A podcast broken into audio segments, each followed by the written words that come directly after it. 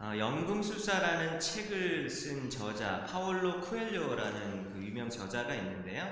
어, 브라질 작가죠. 어, 이 작가가 쓴 흐르는 강물처럼이라는 책에 보면 어, 이 파올로 쿠엘료라는 작자에게 이 작가에게 어, 한 어, 독자가 편지를 쓴 내용이 어, 거기 등장하게 됩니다. 근데 이 독자에 대한 이야기예요. 그래서 이 독자가 스페인의 마드리드에 가서 이렇게 여행을 하고 있는 중에 길에서 어, 한 여자를 만나게 됩니다. 근데 이 여자가 아, 너무 배가 고프다. 음식을 사야 되는데 동전을 좀 주십시오라고 국어를 했대요. 아, 근데 이분이 딱 보니까 너무 행색이 깨끗한 거예요. 아, 그래서 좀 살만하다, 한가 보다라고 하면서 돈을 안 줬대요. 그래서, 어, 돈을 안 주고 호텔로 다시 돌아갔습니다.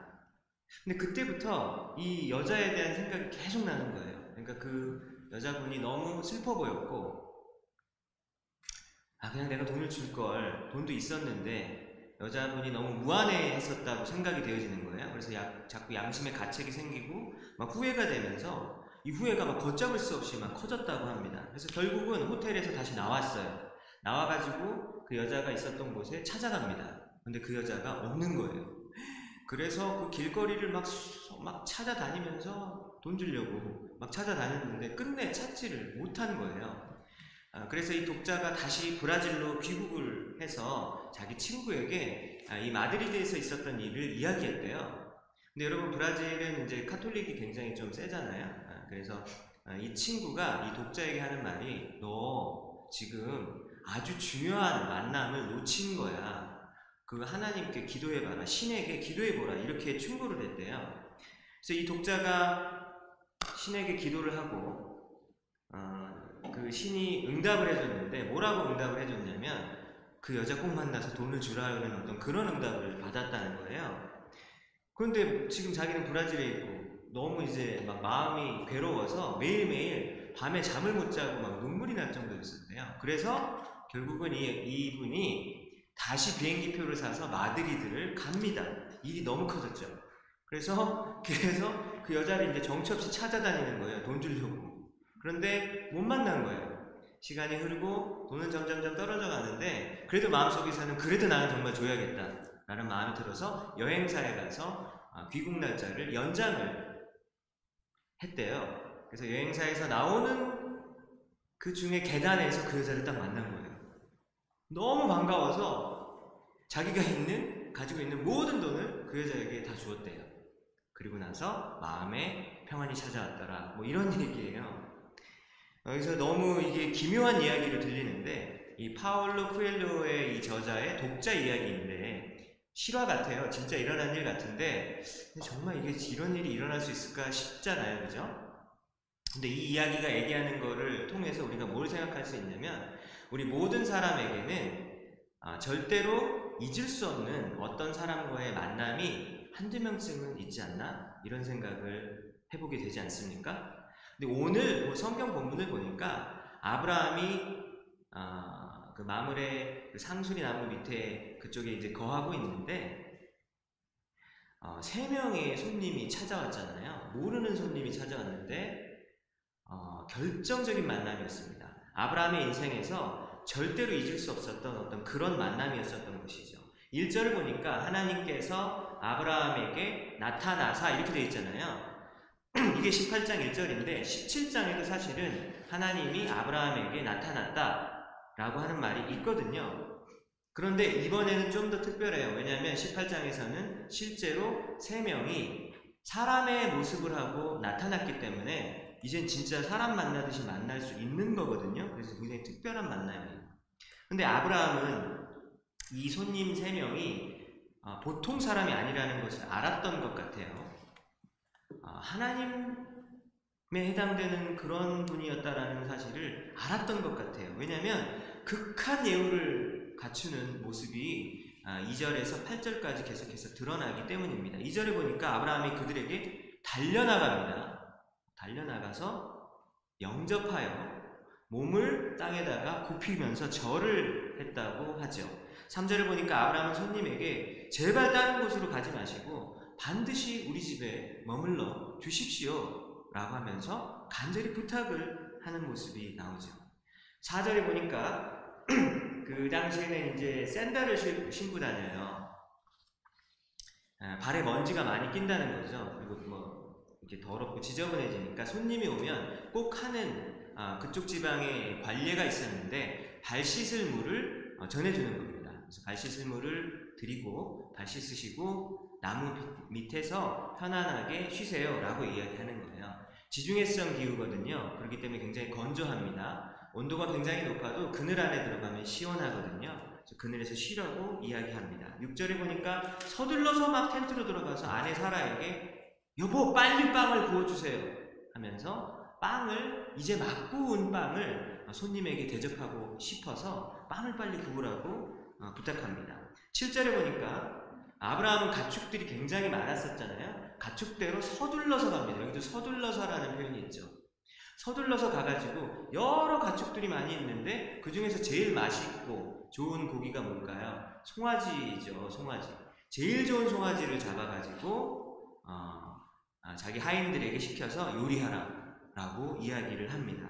그래서 어, 온 가족들이 다 나서가지고 아, 하인들까지 나서서 이 손님 대접을 하는 모습을 보는 거예요. 그래서 8절에 보니까 엉긴 젖과 뭐 요즘으로 따지면 요거트 뭐 이런 거죠. 요거트 이런 거를 주고 그다음에 우유를 주고 그리고 8절에 보니까 아브라함은 서서 있대요. 극진히 대접을 하고 본인은 서서 이렇게 있습니다. 지극 정성을 다해서 손님 대접을 하는 모습을 우리가 알 수 있죠.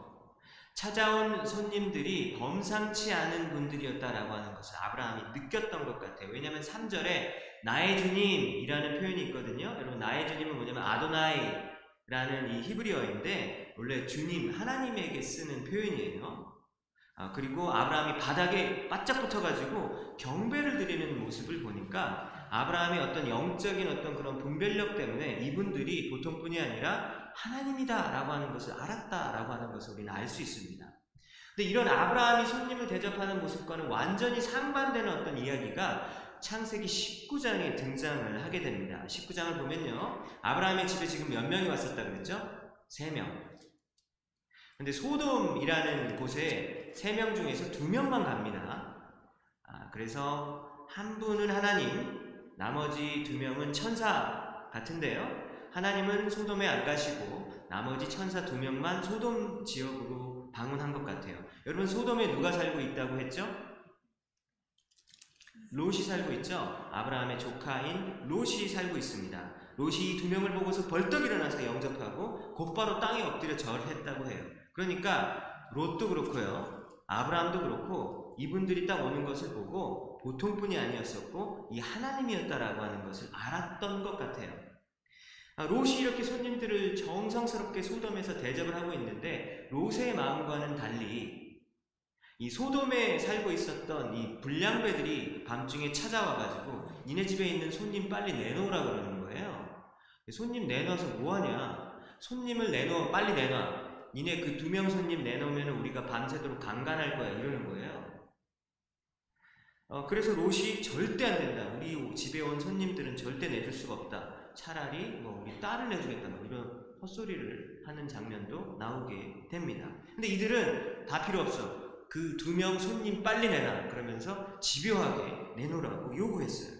결국은 일촉즉발의 위기 상황 가운데에서 이 소돔에서 이 두 명의 천사가 이 불량배들이 다 눈을 멀게 해버립니다.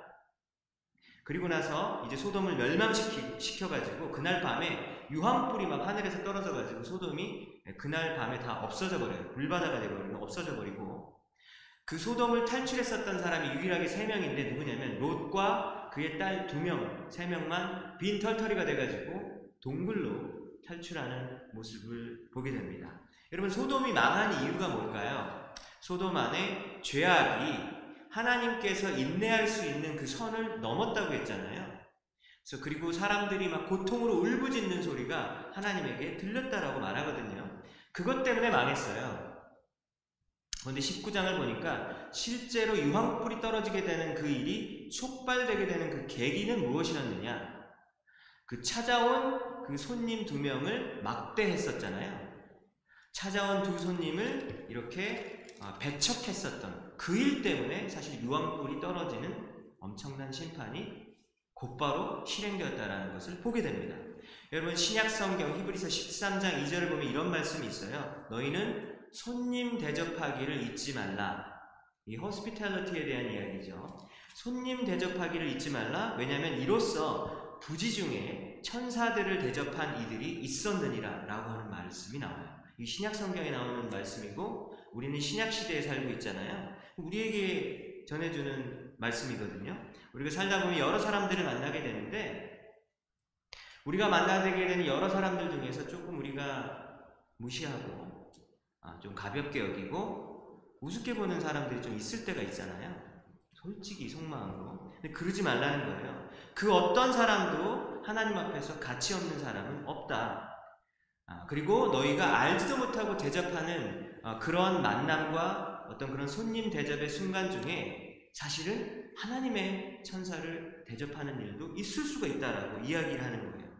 여러분 아브라함이 세 명의 손님을 대접하는 모습을 다시 한번 생각해 보면 정성스럽게 식사를 준비하는 모습이 보이고요. 손님이 배고플까봐 막 서두르잖아요. 자기도 서두르고 막 달려가고 너희들도 빨리빨리빨리 해가지고 막 하라고 막 사람들에게 재촉을 합니다. 왜? 손님이 지금 배가 고프니까 더 배가 고프는 게 마음에 걸려서 서두르는 모습이 있는 것이죠. 여러분 가축 중에서 모르는 손님들이 왔는데 뭐 그냥 어차피 이렇게 불로 요리하고 그러면은 그 고기가 뭔 고기인지 모를 수 있잖아요.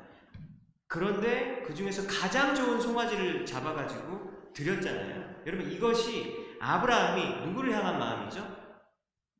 하나님을 향한 그 마음이 였다라는 것을 우리는 볼 수 있다라고 하는 것이죠. 하나님을 향한 태도, 하나님을 향한 마음이 아브라함이 사실은 이랬구나라고 하는 것을 우리는 알 수 있는 장면이에요. 여러분 비록 아브라함과 사라는 지금 원해 그렇게 원하는 그 아들 얻었어요, 못 얻었어요? 여기 지금 18장입니다. 여러분 아들이 몇 장이 나온다 그랬죠? 21장. 아직 아들이 안 나왔어요. 아직 아직 좀 더 있어야 되거든요. 내년에 나온다 그랬잖아요. 1년을 더 기다려야 되는 상황인데 지금 아들도 없는 그런 상황 가운데에서 내년에 아들이 나올 거라는 소식을 듣기도 전에 아브라함은 손님 대접을 이렇게 급진하게 하나님을 어, 대접했다라고 하는 그 모습인 거예요. 아브라함과 사라 이 부부에게 하나님을 향한 원망이 있었겠습니까? 없었겠습니까? 있었겠죠. 왜 이렇게 응답을 안 해주실까 하나님은 그런 마음이 분명히 있었을 거예요. 약속에 대한 의심에 대한 그런 부분이 부분 분명히 있죠. 왜냐면 타이밍 타이밍이 너무 오래 걸리는 거예요. 여러분 지금 18장은 처음 약속을 받은 다음에 몇 년일까요? 24년이 흐른 다음이거든요. 왜냐면 75세 때 약속 처음 받았고 100세 때 아들을 낳았는데 내년에 아들 나온다고 하니까 지금은 몇 년 지난 거예요? 24년 지난 거잖아요. 너무 오래된 거예요. 그래서 마음속에서 하나님을 향한 마음이 온전하지 못해요. 근데 그럼에도 불구하고 하나님이 막상 아브라함의 눈앞에 나타났을 때 아브라함은 어떤 식으로 하나님을 대우했습니까? 이분은 온 세상의 주인이셔. 그리고 이분은 참 신이셔. 그러면서 가장 소중한 것을 주저함 없이 그리고 아낌없이 드렸던 것이죠. 여러분 이것이 신앙이다라고 정의할 수 있을 것 같습니다.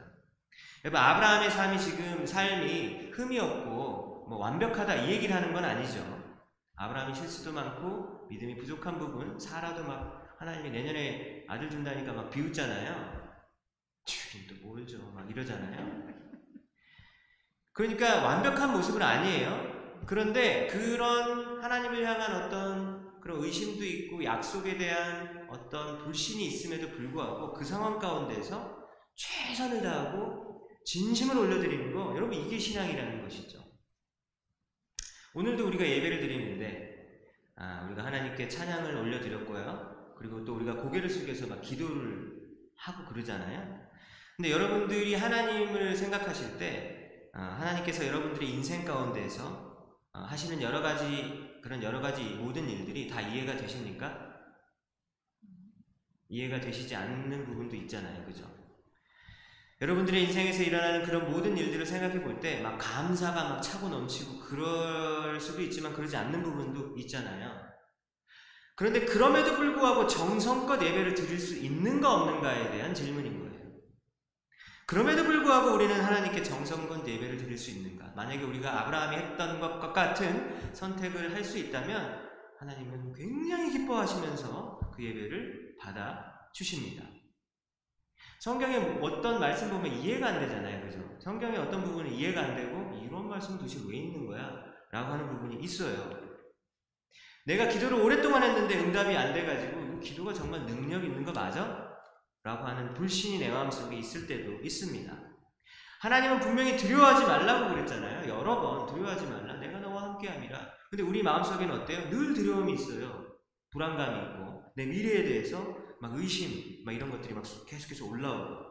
그리고 여러분, 우리들의 삶을 보면 어떻죠? 내 삶에서 계속해서 반복돼서 우리가 짓는 죄악들이 있단 말이죠. 잘못하고 또 하고, 잘못하고 또 하고, 이런 죄들이 있습니다. 그래서 우리 삶 가운데서 신학적인 어떤 의문들이 여전히 있고요. 현실적인 답답함이 여전히 우리 안에도 있음에도 불구하고, 바로 그때, 아직 해결되지 않은 아직 바로 그때에 우리는 여전히 하나님을 높일 수 있는가? 이 질문을 여러분들이 해보시기 바랍니다.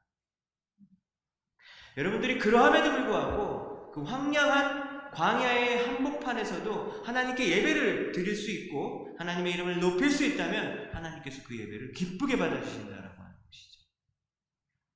다 해결되고 그리고 우리의 마음 가운데서 감사가 충만하게 넘칠 때에만 찬양을 하겠다라고 하는 생각이라면요 우리는 죽을 때까지 하나님 이름 못 높여요. 하나님 찬양 못한다는 것이죠. 그런 점에서 오늘 아브라함의 모습은 참 멋진 것 같습니다. 여러분, 오늘 이것이 첫 번째 설교의 포인트입니다. 여러분 잊지 마십시오. 아, 여러분들의 상황 가운데에서 여러분들이 지금 현재 있는 자리에서 그 있는 모습 그대로 하나님의 이름을 높일 수 있는 여러분 되시기 바랍니다. 모든 상황 속에서도 찬양하고 예배 드릴 때 놀라운 주님의 능력이 그리고 주님의 임재가 하나님의 때가 되었을 때 여러분들 삶 가운데서 임하게 되는 것을 경험하게 될 것이기 때문입니다. 경험하지 못할 때도 사실 여전히 하나님은 우리와 함께 하시거든요. 이 사실을 믿으시는 여러분 되시기 바랍니다.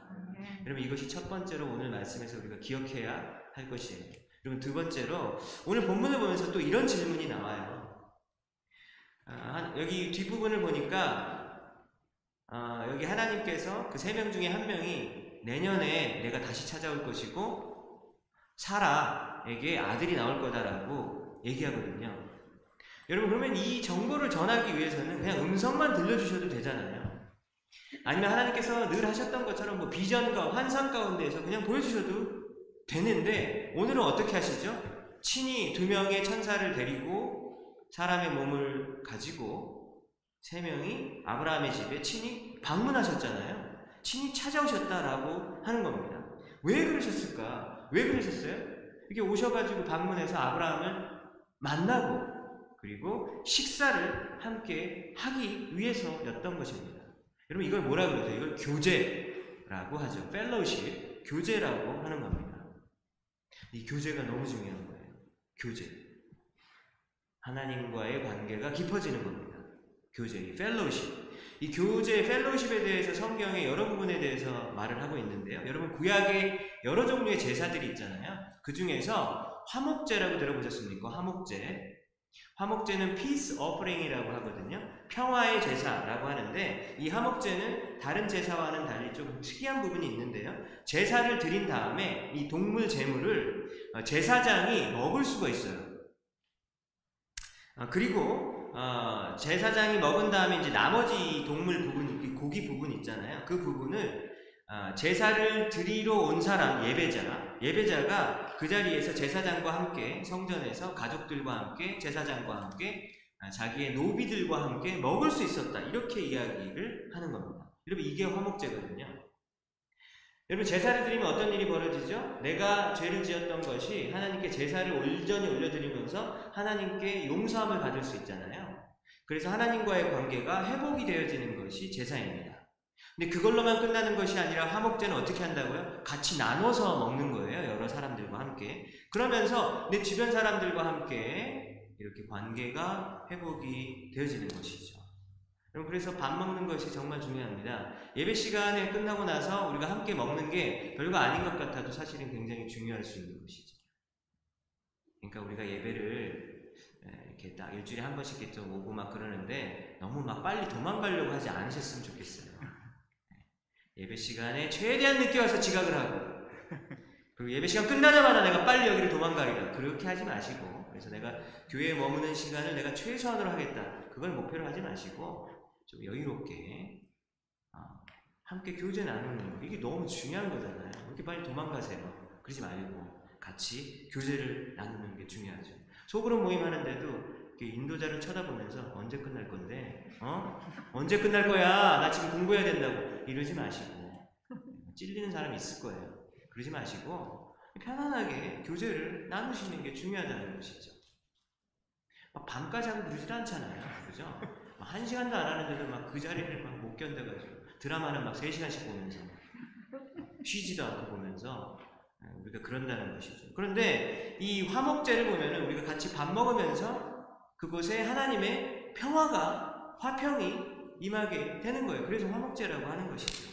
여러분 그리고 요한계시록 3장 20절을 보면 유명한 성경 구절이 등장하게 됩니다. 뭐라고 합니까? 볼지어다 내가 문 밖에서 두드리노니 누구든지 내 음성을 듣고 문을 열면 그에게로 들어가 그와 더불어 서먹고 그는 나와 더불어 먹으리라. 여러분 문 밖에서 똑똑똑 문을 두드리고 계시는 분이 있는데 누구실까요? 예수님. 예수님이 문을 뚝뚝뚝뚝 두드리는 거예요. 여러분 이 말씀은 굉장히 좀 많이 들어보셨죠, 그죠? 이게 누구에게 전해지는 말씀이냐면 예수님이 라오디게아라고 하는 지역의 교회에게 전하는 메시지였었어요. 왜냐면 라오디게아라는 지역의 교회의 특징이 뭐였냐면 굉장히 신앙이 미지근해요. 미지근한 거 뭔지 아시겠죠? 이거 믿는지 안 믿는지 모를 정도로 미지근한 성격입니다. 미지근한 어떤 신앙 색깔을 가지고 있어요. 그래서 예수님이 이 모습을 보고 너무 마음이 안타깝고 화가 나셔서 내가 니네들을 보면 내 입에서 막 토해버리고 싶다고 얘기를 해요. 여러분 가끔씩 막 속이 별로 안 좋은데 미지근한 물 먹으면 진짜 막 토하고 싶잖아요. 차가운 냉수를 먹어야 되는데 예수님이 니네 교회 보면 내가 토하고 싶다고 이야기하는 거예요. 우리 교회는 어떤, 어떤가요?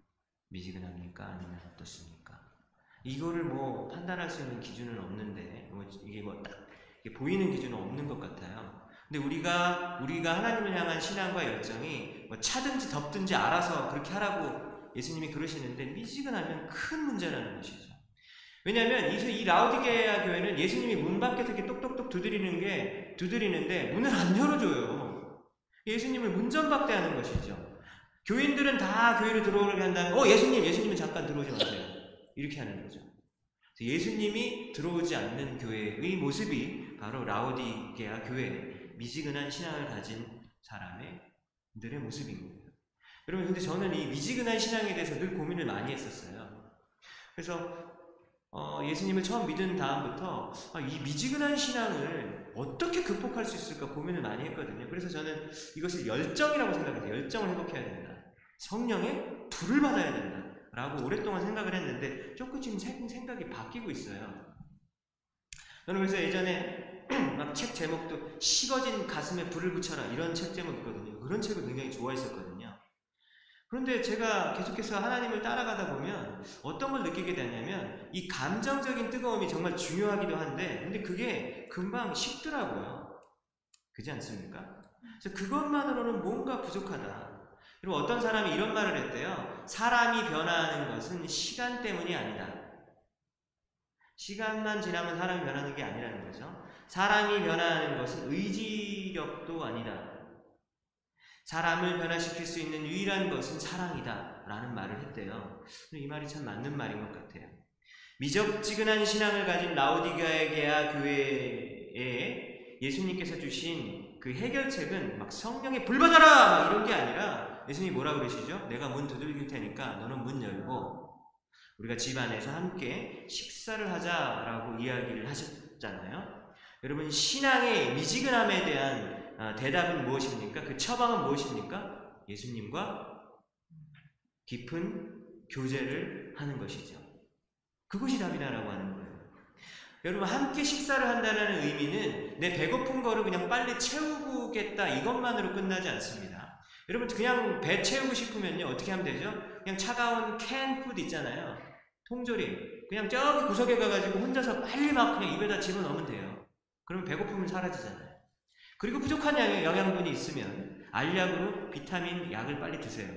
그러면 뭐 건강 괜찮은 거 아니에요? 여러분 근데 식사는 따뜻한 식사를 함께 한다라는 거는 그런 것에 보다 더 큰 의미를 가지고 있잖아요. 그렇죠? 그게 아니라 함께 따뜻한 식사를 한다라는 것은 아, 깊은 교제를 한다라는 것이고 펠로우십을 한다라는 것이고 따뜻한 교제를 한다라는 것을 의미하는 것입니다. 여러분 그것이 바로 성찬식의 의미죠. 지난주도 성찬식을 했잖아요. 예수님께서 빵을 주시고 그리고 포도주를 어, 마시라고 얘기했어요. 그러면서 뭐라고 얘기했냐면 이것은 내 언약의 피다 라고 얘기했습니다. 먹으라 그러고 언약 이야기를 했단 말이죠. 우리가 빵을 먹고 그리고 포도주를 마실 때 우리 입안으로 들어가서 소화가 되면서 흡수가 되어지잖아요. 그러면서 빵과 포도주가 우리와 하나가 되어지는 것을 의미하는 거예요. 여러분 그래서 성찬식은 하나님과 내가 하나가 되어지는 것을 의미하는 것입니다. 이것을 뭐라 그러죠? 예수님과의 연합이라고 이야기하죠. 예수님과의 연합은 어떻게 이루어집니까? 이 먹는 과정 가운데 이루어지는 것이죠. 여러분 교회가 아, 그리스도와 연합하기 위해서는요 주님의 식탁에서 펼쳐진 아, 그 빵을 먹고 그리고 포도주를 마시는 그런 형식으로 이루어진다라는 사실을 우리가 기억했으면 좋겠습니다. 출애굽기 24장을 보면 이런 말이 나옵니다. 모세가 하나님의 언약을 받아요. 율법. 아, 이걸 모세 언약이라고 하는데 율법을 받은 다음에 이스라엘 모든 백성들이 우리가 이 모든 율법을 지키겠습니다라고 막 소리를 질러요. 그리고 난 다음에 출애굽 20, 24장을 보면 모든 사람들이 그 앞에서 함께 밥을 먹더라 이런 얘기가 나오게 됩니다. 여러분 여기 또 보이죠? 언약과 식사가 함께 등장을 하는 것이죠. 여러분 오늘 본문을 보세요. 하나님께서 아브라함에게 이렇게 방문을 하시고 난 다음에 식사를 함께 하고 난 다음에 그 다음에 하나님이 아브라함에게 뭘 말해주세요? 언약에 대해서 다시 이야기해 주시잖아요. 식사와 언약이 함께 간다라고 하는 것을 우리는 보게 되는 것입니다. 여러분, 하나님이 왜 굳이 찾아와서 아브라함과 함께 식사를 했습니까? 내년에 아들 줄 거야 라고 하는 정보만 주고 싶었다면요. 그냥 톡 하고 정보만 주면 되는데 그러지 않았다는 것이죠. 교제하고 싶으신 하나님의 마음을 우리가 알아야 되는 것이죠. 여러분 오늘 설교의 두 번째 포인트를 기억하시기 바랍니다. 하나님과의 깊고 친밀한 교제를 누리시는 여러분 되시기 바랍니다. 여러분 이것을 갈망해야 되는 것이죠. 그런데 구체적으로 어, 하나님과 깊은 교제를 나누는 것은 어떤 모습인가요? 그 무슨 말인가요? 우리 실제 삶 가운데서 실천할 수 있고 적용할 수 있는 부분을 생각해 볼 수 있을 것 같아요. 첫 번째로 우리가 볼 수 있는 것은 오늘 본문을 보십시오. 하나님이 하늘로부터 내려오셔서 아브라함을 방문하셨잖아요. 내려오신 하나님을 알아차려야 하는 것이 굉장히 중요합니다. 여러분, 하나님은 우리가 만나고 싶다고 해서 만날 수 있는 분이 아니에요. 여러분, 대통령 만나고 싶 은 마음이 있으신 분이 있으시죠? 대통령, 이번 주 수요일 날 만납시다. 그러면 대통령이 뭐라 그래요? 그 연락도 못 하잖아요, 우리는. 연락이 전해지지가 않습니다. 대통령이 우리를 만나고 싶을 때 우리를 만날 수 있잖아요. 그죠? 근데 대통령보다 훨씬 더 높으신 어떤 그 분이 바로 하나님이신데 우리는 하나님을 그냥 만나고 싶다고 해가지고 만날 수 있는 게 아니거든요, 사실은. 하나님이 우리를 만나 주셔야지 우리는 하나님을 만날 수 있어요. 그래서 계시 는 위에서부터 밑으로 내려오는 거예요. 하나님의 계시는.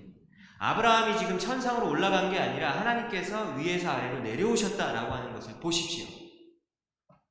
여러분 근데 정말로 다행인 것은 뭐냐면 하나님은 우리를 너무나 만나고 싶어 하세요. 아, 하나님께서 아브라함에게 언약을 몇 번 주셨다 그랬어요? 12장, 15장, 17장 세 번 주셨다고 그랬잖아요.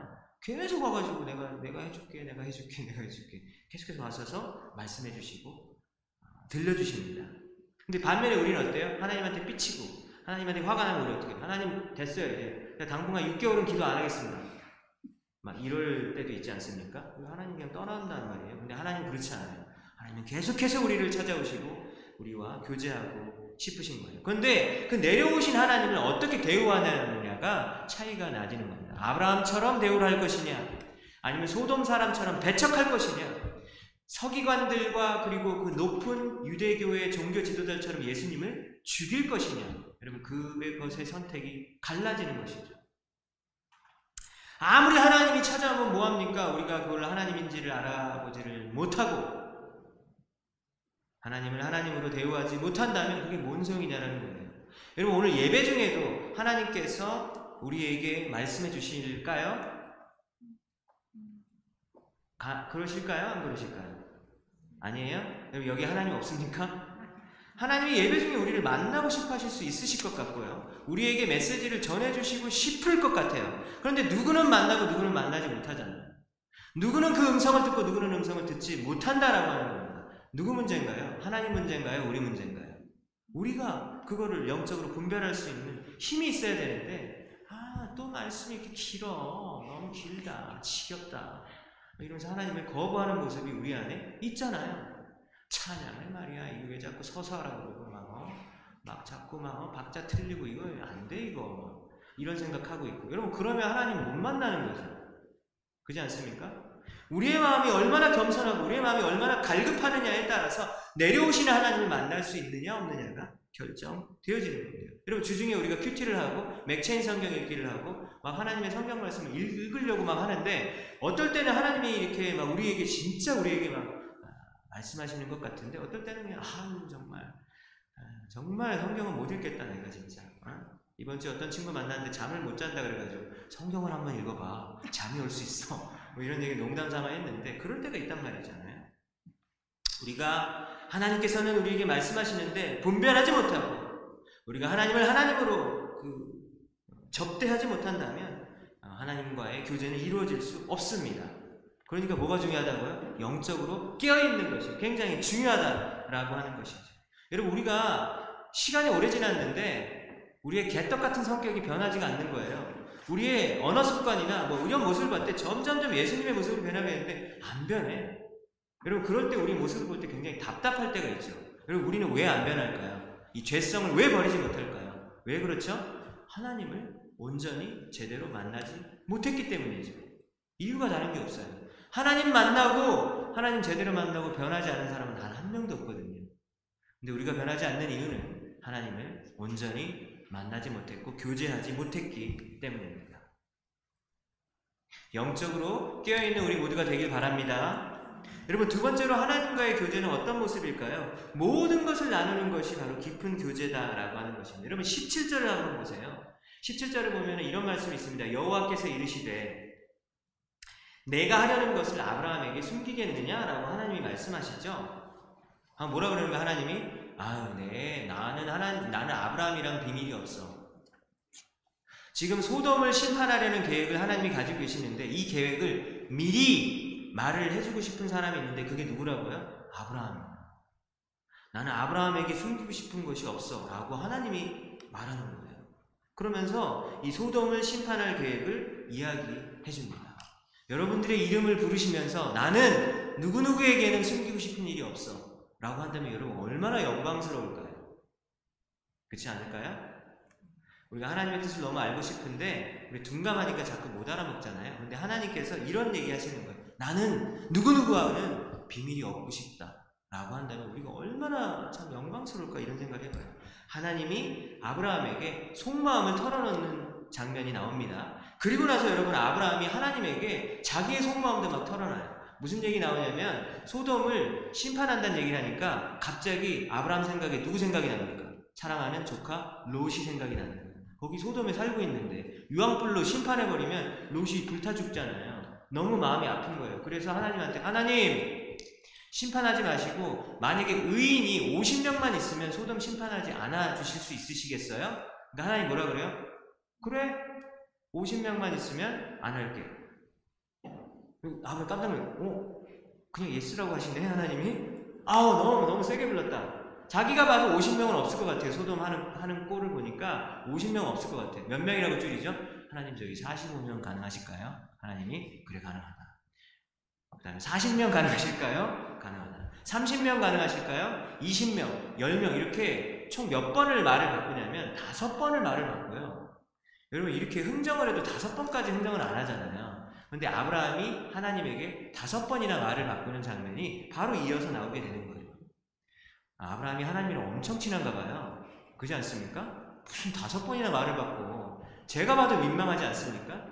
우리가 봐도 민망한데 아브라함은 이러고 있단 말이죠. 여러분 이거 어떤 걸 볼 수 있냐면 아브라함과 하나님 사이가 굉장히 가까웠다라고 하는 것을 우리는 보게 되는 것이죠.